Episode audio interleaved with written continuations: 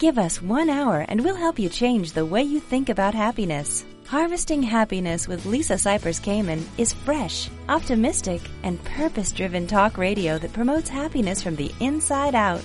Each week, Lisa spotlights trendsetters and change agents who offer sound emotional fitness tips for improving mental muscle tone and greater well being. Guest experts include a diverse and proactive collection of the greatest thinkers and doers who are devoting their lives to creating a better world in which to live. Your host, Lisa Cypers Kamen, is a widely recognized applied positive psychology coach, author, documentary filmmaker, and lecturer specializing in the fields of sustainable happiness, mindfulness, and positive lifestyle management. Let's get to it. Here's Lisa. Good morning, good afternoon, and good evening, wherever you are. Welcome to Harvesting Happiness Talk Radio, broadcasting consciously prepared brain food from the beaches of Malibu, California. Each week, we explore the very serious business of happiness, sustainable well being, and human flourishing. We are not talking about that annoying yellow smiley face. No, no, no. We are talking about something much deeper and critical to the success of humanity. Authentic happiness is not selfish egotistical, or narcissistic. In fact, it is essential in order for humankind to thrive. Sustainable happiness is important because it not only elevates our own well-being locally, but also contributes to collective global flourishing. The achievement of a happy life is not only positively good for us, it is constructively good for those around us. In short, happiness matters. Happiness comes from the heart, and this show is most definitely all about the heart. Alrighty, for all you ladies listening out there and for the men and women who love us, we are talking about share giving. We're talking about what it means to be in a united state of interdependence. My first guest has written a book entitled Share Giving What Women Can Learn from Elephants. I love that title. Deb DeWitz is a, is a licensed clinical social worker and has over 15 years in providing direct services to children and families in North Dakota and Minnesota in child welfare and family therapy. She has taught social work at Minnesota State University Moorhead, Minot State University, and the University of North Dakota at both the undergraduate and graduate levels for many years. Deb is currently a member of the Quantum Leap program. Deb, welcome. You. I Tell me about the Quantum Leap program. Because it's so much nicer in Malibu, but I'm glad to be with you on the phone. Oh, well, you know what? I have been to North Dakota. I think it's pretty nice there. Probably not in the middle of winter, but it is a beautiful place. it is. Tell me about the Quantum Leap program. Well, Quantum Leap is an organization that helps people who have some goals but haven't been able to achieve those goals. And I'm 65 years old and I have had a couple of books written for oh, 10 or a dozen years and just haven't published them. And so I joined Quantum Leap because I needed some help in sort of directing myself to get them published and and just keep keep on with my life goals. So that's what they're helping me do. Fabulous. Is Quantum Leap like a mastermind group? Um, well, I, I I'm not familiar with Mastermind, so I can't be sure. But it is where, uh, yes, people from all over come together to achieve their goals. So they support each other, and uh, there are meetings where people go to get more information, and they have a lot of information online. So it it happens in multiple uh, through multiple arenas. Wonderful. Let's talk about your book, Share Giving What Women Can Learn from Elephants. Why elephants? I'm so curious. Well, uh, actually, as as a 65 year old woman, I have seen a lot of life, and I have, as it, as you said, worked in child welfare. But when I stopped, you know, uh, working full time, I decided, well, I should take a look at what other things I might need to expend some energy on and thought, wow, what are we going to do with all these baby boomers? You know, 10,000 people turn 65 years old every day for the next 20 years. 10,000 people a day turn 65. And I started thinking, because I'm a social worker, what are we going to do with all these people? what are they going to do with all of us? Where shall I end up? And as I got to thinking about that, of course, what I what I know is that caregiving ends up on the backs of women. We are the ones who tend to do the majority of caregiving for children. Now, I, I realize there are many men who have gotten very involved in that, but still, if you look at the research, there's still the vast majority of caregiving for children is done by by women, by moms, and we tend to do the majority of caregiving for parents as they grow older. And I just thought, oh my goodness, women are already busy. We are working full time, most of us, and we're caring for children and as all these baby boomers get older, how are women going to manage this? And so I, I, I wondered, how do we do this across species? And wondered if there was a way that I could look at how do other species manage, you know, caring for the elderly. And I stumbled across elephants. And first off, I love elephants because they don't care how big their legs are. They don't care how large their tummies are. They don't care whether they have hair on their chins or how long their noses are. And I thought, okay, I like this already, right? What if women didn't care so much about how they physically look? But what became fascinating about elephants is how they are interdependent and how female elephants share all the caregiving with each other.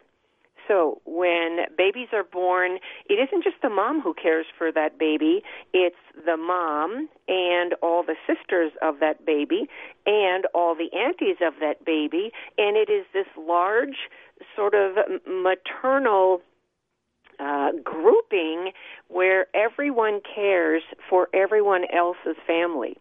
And so it becomes one large extended family. And the older female elephants teach the younger female elephants about the important things they'll need in life how to care for the babies, uh, how to care for the elderly, uh, where you can uh, get the best food, how you can get to places where there's water. And what I found so fascinating about elephants is that they they have so many characteristics that humans share. They grieve their dead. They play. They they mourn, uh, you know, an elephant who leaves them for whatever reason, and I I just thought they've got something here that women need to be paying more attention to, because too often women are trying to do all of this in isolation. So we're trying to take care of our own kids, we're trying to take care of our own parents. Everybody's feeling really isolated, and this is really a fairly new phenomenon because across human history, uh, people lived in extended families, and women had other women to share those those caretaking responsibilities. So. Um, I happened to be at a workshop on caregiving that was given by ARP, the uh, Association for Retired People, and I went up to the presenter and said, "Caregiving is unidirectional. It only goes one way. And that means that somebody is always getting more and more isolated, more and more exhausted. You need a different model because the research on caregiving, quite frankly, isn't good. It's hard for the caregiver. And he said, Well, what would be another model? And I just thought up share giving um, as a way that we begin to look at how can we come together to care for our kids, to care for the elderly, um, and to to share that in the same way that female elephants do. So that's and, where it came and, from. Uh, and I would also add that also maintaining care for ourselves.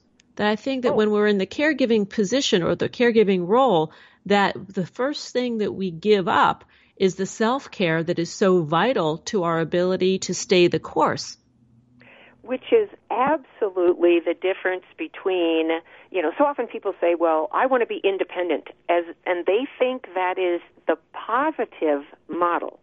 They think being dependent is a negative model. Being independent is a positive model but independence is the other end of the continuum. Both dependence and independence are actually the ends of the continuum in which you will not take care of yourself the middle of that continuum is interdependence. And you're absolutely right. If people are trying to do it by themselves, they can't take care of themselves. And so it's important that we share that giving And there are many models for how I've done that uh, across my life, where as a single parent, I needed help raising my kids. Uh, even when I was married, I was putting my husband through medical school, and I was working two jobs. So there were there there just weren't enough hours in the day.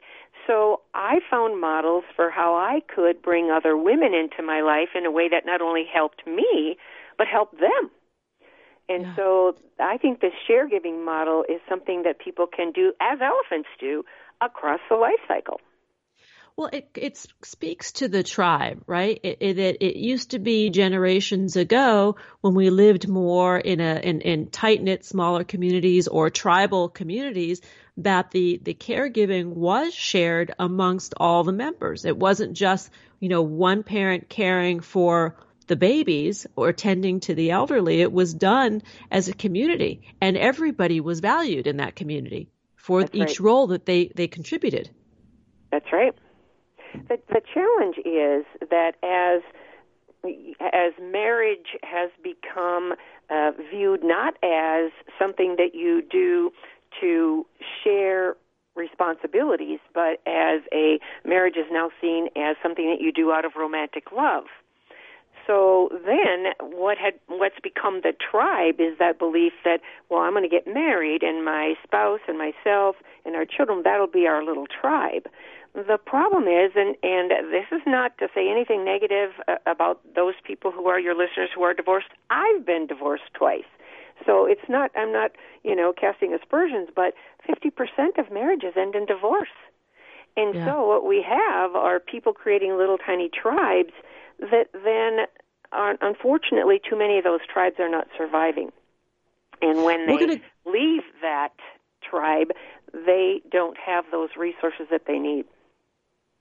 We are going to need to go to a break. And when we come back, we will carry on the conversation with my guest today, Deb DeWitz. To learn more, please visit her website, Deb DeWitz on life at blogspot.com. The book we are talking about is Share Giving, What Women Can Learn from Elephants. You can also connect with her on Facebook at Deborah period DeWitz or Deborah dot DeWitz. Here come the tunes. We'll be right back. I love this conversation about elephants. We need to be more like elephants. Here come those tunes. Before we go to that break, I want to mention Plate Joy, the meal planner that makes healthy eating easy. Plate Joy uses 50 different data points to design custom meal plans that fit your health goals, your taste preferences, and your busy schedule. Instead of getting unhealthy or expensive takeout, cook delicious, healthy recipes without any of the planning. You can even try it for 10 days for free. Visit platejoy.com and enter the code happiness to save $10 on your membership. Once again, that's platejoy.com and use the code happiness to save. Here come the tunes. We'll be right back. We know that life can be tough and that happiness can and does live alongside adversity. Connect with us on Facebook at Harvesting Happiness and follow Lisa on Twitter at Lisa Kamen for a daily dose of inspiration. We'll be right back after this quick break. Do you find yourself saying things like, I'll be happy when, or I'll be happy if? Does the finish line for happiness keep moving? Does the bar keep getting higher? What's getting in the way of your happiness right now? Too much going on? Working too much? Not working enough? Having too many responsibilities? Not having enough money, enough time, enough space? The list goes on and on. It becomes difficult to see all that we have if we focus on scarcity. One thing I know for certain happiness waits for no one, and sometimes we all need support. Are We Happy Yet? is not another self help book. It's a guidebook for learning how to harvest happiness through self mastery, which is the key ingredient into building resilience, hardiness, grit, and emotional stability. Are We Happy Yet? Eight Keys to Unlocking a Joyful Life is available at Barnes & Noble, Amazon, IndieBound, and HarvestingHappiness.com. Each day we get to choose how we are going to show up for life. And at times we need tips for strengthening our well-being. Learn training strategies for greater emotional fitness and improved mental muscle tone at harvestinghappiness.com. Before we come back to the show, I want to mention a podcast that I'm listening to and loving the Success Journal podcast, which has practical tips to improve your life, enhance your career, make you money, and inspire you. Check out Success Journal podcast on iTunes and successjournal.com. Now back to the show. Welcome back to Harvesting Happiness Talk Radio. If you're just joining us now, I urge you to download and share this podcast. Why? Because sharing is caring and it's also kind, free, legal, available 24 7. And we're talking about the United States of interdependence, what it means to create community and tribe so we can live and breathe more like the elephants. And my next guest has written a book talking just about that. Deb DeWitz has written Share Giving, What Women Can Learn from Elephants. And we are talking about what it means to live amongst a tribe and share the burden, load, and, and positive attributes of caring for those that we love. Deb, let's talk about the nuclear family. And, and you, before the break, you talked about the romantic, the romantic outlook of marriage and how sometimes it doesn't measure up. Well, as I said, we do know that the divorce rate, unfortunately, still runs about 50%, and and and people still believe in marriage because most people marry, and in fact, most people who get divorced remarry. Uh, unfortunately, the divorce rate for people who remarry with children runs more like 75%. So we have a lot of people who are trying to create that romantic marriage that's going to lead to what they hope and we hope is going to be a long time forever family, but that's not what's happening. And partly that perhaps isn't happening because of that romanticized vision of it's going to be perfect, I'm going to find my soulmate. And people are human. And so we develop at different times, we have different priorities at different times. And so when and if a divorce happens, too often we don't have those people that we once had. We are a much more mobile society, so people have moved away from extended family, sometimes on purpose. Uh, or grandma and grandpa are in the south during the winters, and so we don't have that same sense of someone is around to help us out, um, even when we have nuclear families. But certainly, following a divorce, it becomes much more significant. I'm thinking back to when I was a child because I was um, the child of a divorced family, and my my mother's parents took an extremely active role in my caregiving. I mean, she was the mom, she was raising me, but if my grandparents hadn't been there, she would have been in trouble. You know, she they really stepped in to take the lion's share of the load so she could go off and work. And I noticed that in today's divorced families that the grandparents are often often very busy leading their own lives and they're not available.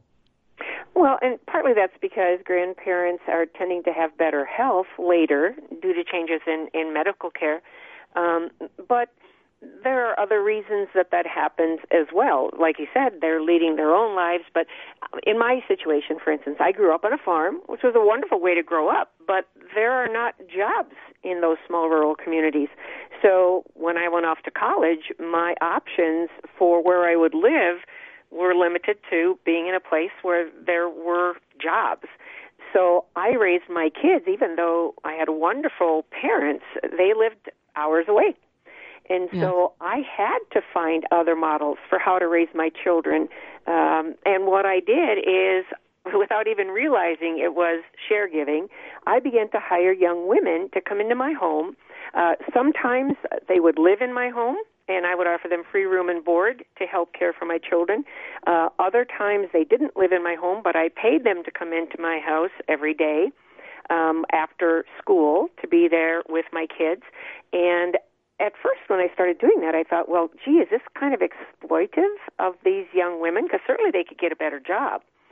And but when I talked with them, what was interesting is how how much they liked it. So when they would start working for me, we would usually say, well, let's give this a three month trial period. But all everyone I hired ended up staying for the whole time they were in college. And what they said Yeah. was, yeah, maybe this isn't doesn't pay quite as much as I could get if I were a server, but as a server, I have to work nights, I have to work weekends. I get my uh, body parts touched, and you know, this is perfect. Nobody's ever drunk here. You know, this is a, a wonderful place, and and I'm still in contact with all the women who once worked for me. So they are people who became part of our family. And when I started writing the book, I actually called some of them and said, "Hey, I'm writing this book. You know, I'm thinking that maybe I'll I'll include some of what your thoughts are, the young women who worked for me. Would you be willing to do that?" And they were very excited and said, "I learned so much by being involved in another family's life. It was great for me. Uh, I learned a great deal, and so it turned out that that the share giving model was happening even then. That they said, I learned from your wisdom, I learned from how you parented your kids. Um, and, and I would have friends who'd say, Well, I can't afford that. And yet, many of these friends were hiring a cleaning lady who would come in every other week. They'd have to pick up before the cleaning lady got there. And in fact, I wasn't paying any more for someone to come into my home two or three hours a day.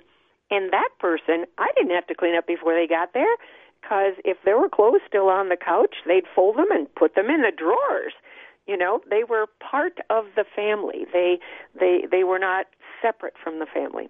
And so that model, I just think, has a, a great deal of, of value for women to think outside the box.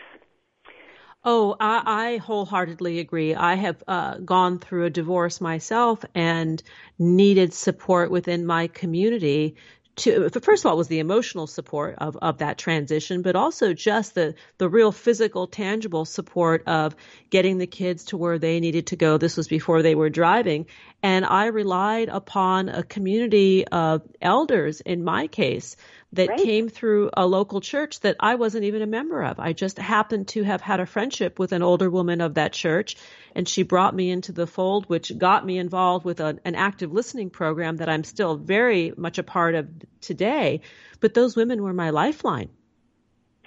Well, and that brings up an interesting thing in that, uh, you know, I used this model when I was younger and raising children, but now that I'm 65, I am living in the house that I raised my children in, and all my friends kept saying, "You need to downsize. You need to downsize. That house is way too big." And somehow that just felt wrong. And finally, I thought, I don't need to downsize. I need to get some Golden Girls.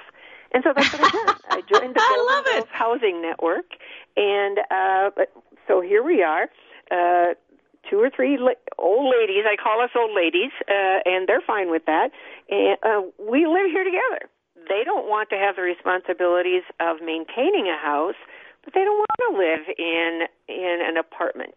And we share, obviously, since they live here with me, we share expenses, uh, but we share each other's lives. We share our joys, we share our troubles, and it's a wonderful way to live. And so this idea that women can help women women across the whole lifespan is uh, is just something that I I really hope people stop thinking. Well, I- don't want to live with anybody that because you know what every one of my roommates has said.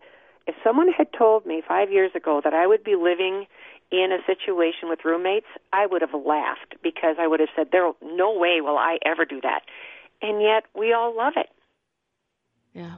Well, it's interesting because we are taught to prize our privacy and our independence.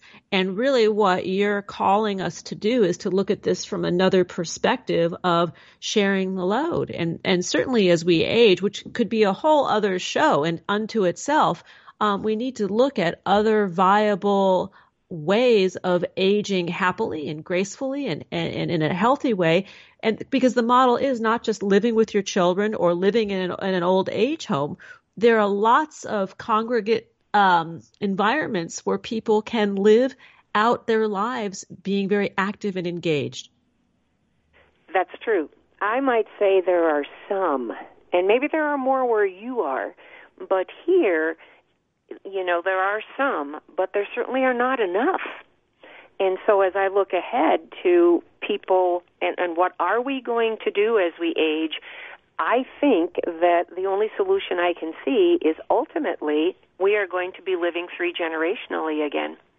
There won't be enough. Somebody said, well, we'll just build more nursing homes. And I said, there's not going to be enough money to build that many nursing homes. And even if we could build that many, even if we could pay for the care, who's going to work in them? So yeah. we aren't going to have enough workers. So I think this is going to be something that's going to affect not just women, but I think families are going to come back together again, and we need to start talking about that not as the worst option, not as, oh no, that would be horrible, but as that could be great.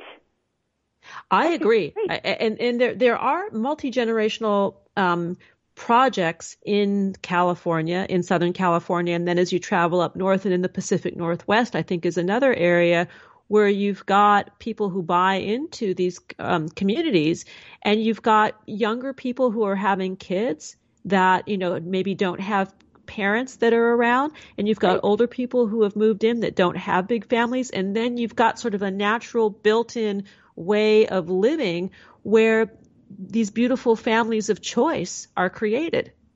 That's right. That's right. And what I'm trying to get people to do is to recognize that they can create that in many ways without having to be part of an already established community. So they can start thinking about how could I do this in my own home? How could I do this with my own family? Because not all of us are going to be able to get into that other situation.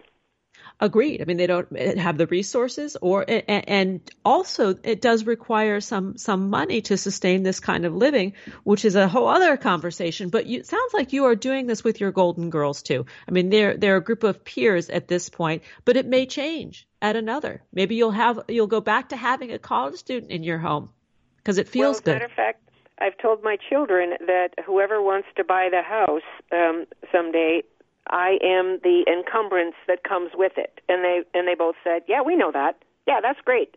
So, yep, it's already planned. Yeah, I, I, and it's important to have that conversation with kids. Yeah. I know I've done it with mine. It sounds like you've done it with yours, but it's not a comfortable conversation because a we don't like to think of ourselves becoming old and perhaps one day incapacitated. And for the kids, nobody wants to see their parent as old and unable to care for themselves. Yep, but you are absolutely right. It is a very important conversation.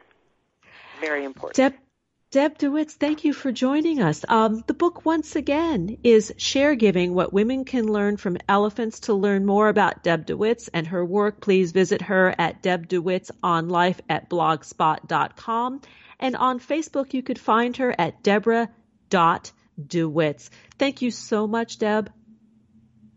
Thank you so much, and I hope we get to chat again. We will. Here come the tunes. We'll be right back, and that is a promise. Nothing gives happiness like a free gift. Unwrap your present by signing up for Happiness Headlines, our monthly e-zine at harvestinghappiness.com. Stay tuned for more after the break. One thing I know for certain happiness waits for no one, and sometimes we all need support. We all have the freedom to be happy or the liberty to be miserable each day, regardless of external circumstance. Sure, things will inevitably happen in our lives that are out of our control. There is only ever one thing that is totally within our control ourselves.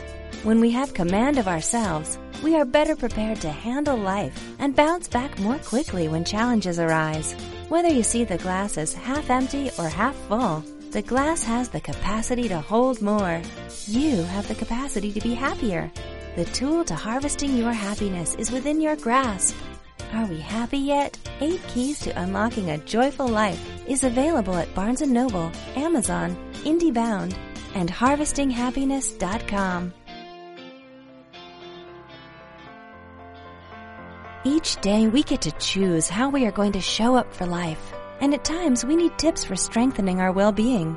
Learn training strategies for greater emotional fitness and improved mental muscle tone at harvestinghappiness.com. We're continuing on talking about what it means to be a hero or heroine or shero. No, no matter what you term the phrase, there are women who we look up to uh, who are unrecognized, or in the cases, uh, uh in the case of Wonder Woman, who is recognized and revered. And my next guest is, is has written several books, but her latest book, The Alice Network, a novel, is about some of these unsung heroines, the forgotten female spies of World War One. But I want to set this up and introduce you to my guest, Kate Quinn, who is a native of Southern California. She attended Boston University, where she earned a bachelor's and master's degree in classical voice.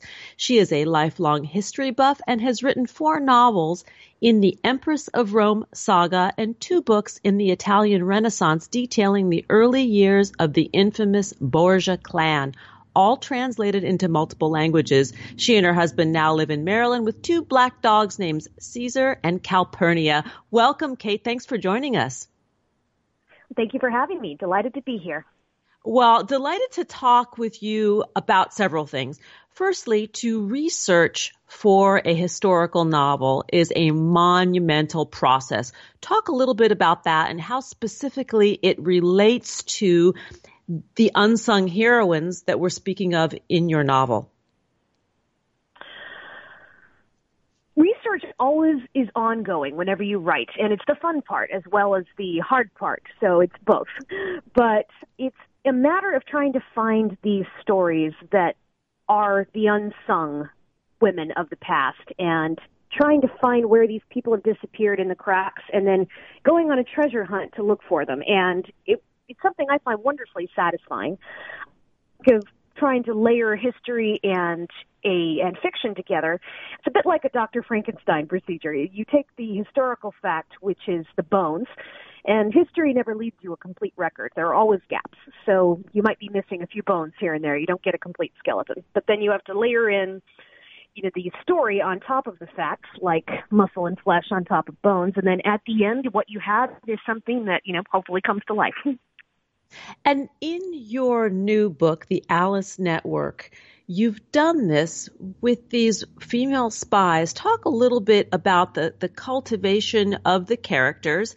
And what I find so interesting about this book is um, the characters come to life at or about the time that Wonder Woman uh, rises. I did find that was a wonderful coincidence, and I can't wait to see Wonder Woman, by the way. The Alice Network in real life was a ring of spies in World War One, many of them women, who risked their lives facing death by firing squad from their German enemies and facing from their own side quite a bit of condescension and double standards as women who were daring to fight in a man's war. And this very much became to me the power of women joining forces against the war and the world and all the odds against them. This is about women who will not be beaten. And you know, when you talk about Rosie the Riveter, right? Because this is about the same time of Rosie's Rosie's rising. Um, these women engaged in spy tactics. Were they using their sexuality as their weapons of choice? That was something that I think was always a possibility, but it's been very much glamorized by Hollywood. We think now of the James Bond legend, the spy with, you know, the gun in her garter and, you know, the bra full of secrets, you know, who's seducing men and getting their secrets out of them. Real spying, though, was quite a bit less glamorous, and we're probably safer the less noticed you were. So rather than being, you know, the center of all eyes at a cocktail party in a couture gown, the spy would be better off serving the canapes and going completely unnoticed as she files away all the gossip. Now, it's you not know, to say that women didn't cross those lines. Of course, sometimes they had to, but it was something that they would be very much advised to keep to themselves because there was a real sexual double standard for women in intelligence because as I said, you know, this was before the James Bond myth gave spying glamour. And it was seen as a bit of a dirty business and dishonorable. And if women were going to engage in it, they had to not be dishonorable in other ways. And I found these interesting bits from men in British intelligence who were very careful to say things like, "Oh, you know, our our female sources were ladies; they would never cross those lines." So I think women on the ground would have been more realistic about what sometimes has to be done to get the job done. But they knew that if they were caught in that kind of position or if it were found out, they would probably face censure from their own side. Mm, mm. Fascinating. Talk a little bit about um, your style of writing. You know, uh, uh, writing from a perspective in the ancient world and then jumping ahead to the 20th century. How does the time travel fare for you as the author? Uh, the biggest difference I found is that when you're looking at the ancient world, far less surviving material exists, which does give a novelist more room to play. It means that there's more gaps to fill in. Whereas we're in the modern era with the 20th century, a much more recent past, you have much more surviving material. A lot more is known, which means there are more things you can get wrong, so you have to be careful with your research. But at the same time, I found that there are things that were very similar. And the fact is, is that in the end, this is not stories of dead, ghostly people. These are stories about real, breathing human beings. And they faced many of the same problems that women continue to face today, whether they were in ancient Rome or Renaissance Italy or in World War One or War Two. There are still problems that are universal, and this is what I hope people will take away from it. Talk a little bit about the main characters in the Alice network because there are two, and they each have very interesting stories. Well, the book opens with a young girl named Charlie. She's an American college student, and she's in a pickle because she's pregnant and unmarried. That's a big problem in 1947. And she's also battling some problems internally. She has a cousin who she loved like a sister who disappeared in Nazi occupied France, never been seen since, and is dying to find her and find out what happened to her. This search is going to end up leading her to the doorstep of Eve, who is an absolute battle axe of a woman who is not interested in being disturbed. But we jump back in time to the world, First World War, where we see the young Eve, and we see her being recruited to work as a spy in the Alice Network. And there the stories unravel. You see young Eve entering the espionage world and becoming the woman that she is in the World War II story, where she's haunted by things that went wrong and looking still for old enemies. And she and Charlie realize that they may have the same enemy and that they are going to have to join forces if they are going to see redemption and resolution. Fascinating. Talk a little bit about um, their journey together. You know, how do you see uh, that this is emblematic of the plight of women, regardless of the period of time that we're living in? Because these these these themes repeat themselves. Well, they realize as their journey continues, and they are not friends to start with. They're very prickly. They have nothing in common, not a generation, not a war, not a nationality, nothing. And they realize, though, that they have faced echoes of similar things in their lives. They have both, in their ways, had to deal with loss in wartime. They've both had to deal with the damage emotionally that happens after wars. They've both had to deal with being judged as women for the sexual choices that they make. They've both mm. had to deal with the fear of pregnancy. And this is just the start of the things that they have shared in common experiences that have spanned both timelines. And I'm hoping it will also span the timeline, a third timeline that includes the reader. Because these are similar problems that women still face today, and there is not necessarily any more of a resolution than there was for Charlie and Eve in their times.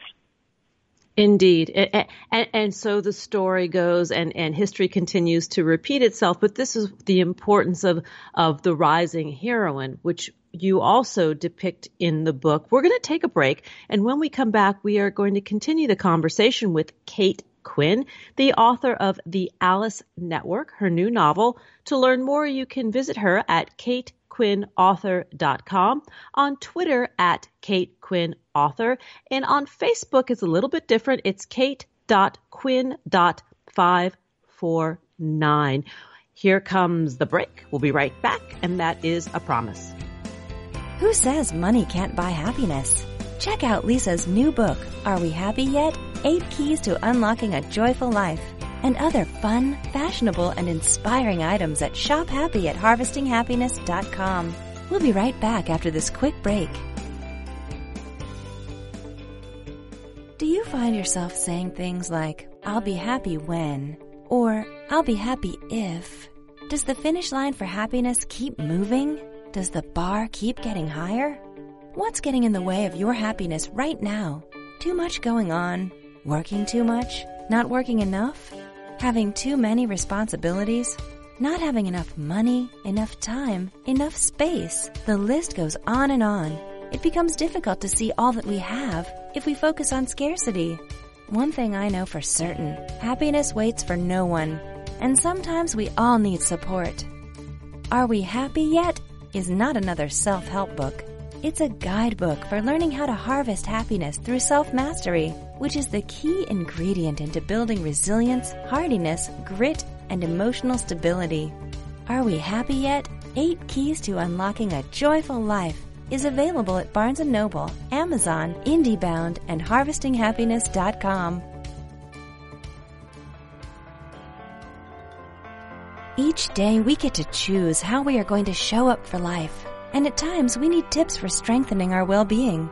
Learn training strategies for greater emotional fitness and improved mental muscle tone at harvestinghappiness.com. Welcome back to Harvesting Happiness Talk Radio. If you're just joining us now, I urge you to download and share this podcast. Why? Because sharing is caring and our content is kind, it's free, it's legal, it's available 24 7. And today we are talking about heroines. And uh, with me in the studio today is Kate Quinn, who is the author of The Alice Network, a novel. And we are talking about some of the characters in her book, The Unsung Heroines, the Forgotten Female Spies of World War One.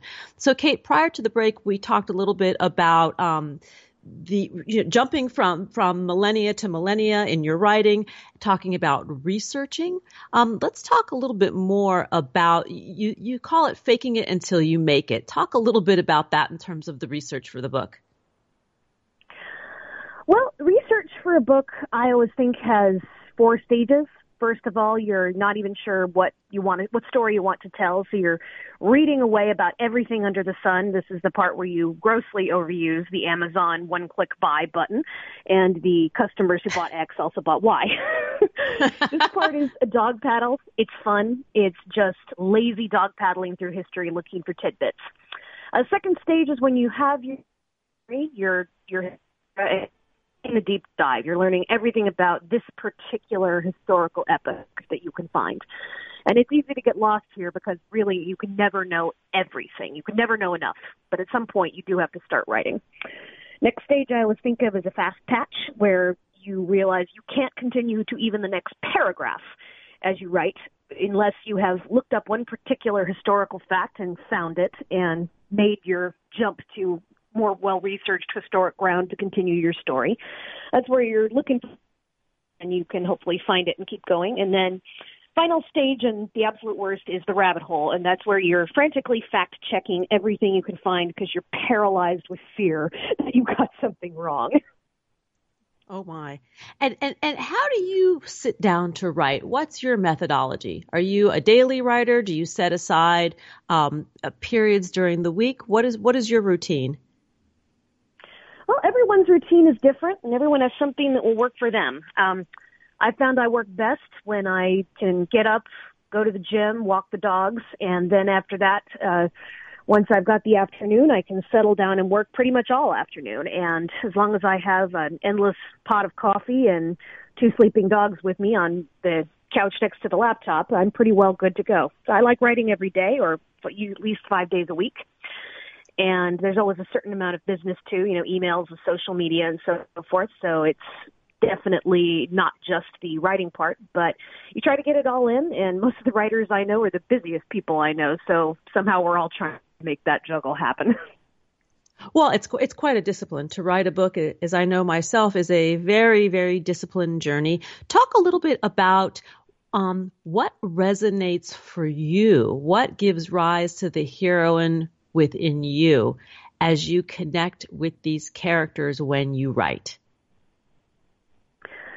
Well, I have to find female characters and male characters too, of course, whoever is my protagonist. But I have to find people I admire and people I would like to be. And I want women who are about more than just their love lives. I want women who have passions, who have you know, priorities, who have selflessness for causes and things that are not just only interested in women's roles, and I want to find these women in history. And you can find them. It takes a little bit of digging sometimes, but you can find the places where women like that lived. And it's always amazing to me to see how, in eras past where we think all women were confined to certain con- domestic roles that there were women who were breaking the mold and they were finding ways to do that and living extraordinary lives. And those are the people I'm interested in, and those are the ones I want to always share with people who love books. Yeah. And, and, they they are they are there in history. It's funny. I was speaking with a group of young adults last week, and they were talking about the mothers and fathers of invention, and they were rattling off name after name after name of men because they're the ones that received the most um, um, accolades and press, and they were hard hard pressed to really speak of women in this position. And we began talking about that, saying that they really are there. They are there in history and they go back to the beginning of time. It, they're just more quiet about it also. And unfortunately, a lot of the times, especially you see this in in um, areas like invention or science, they get yes. their credit taken, or it is their credit is assigned elsewhere and therefore they don't have the credit that they deserve. But, you know, fortunately, we're seeing a bit more of a swing now. I mean, look at the recent success of Hidden Figures, which is bringing to life the African American women who are working in the space race.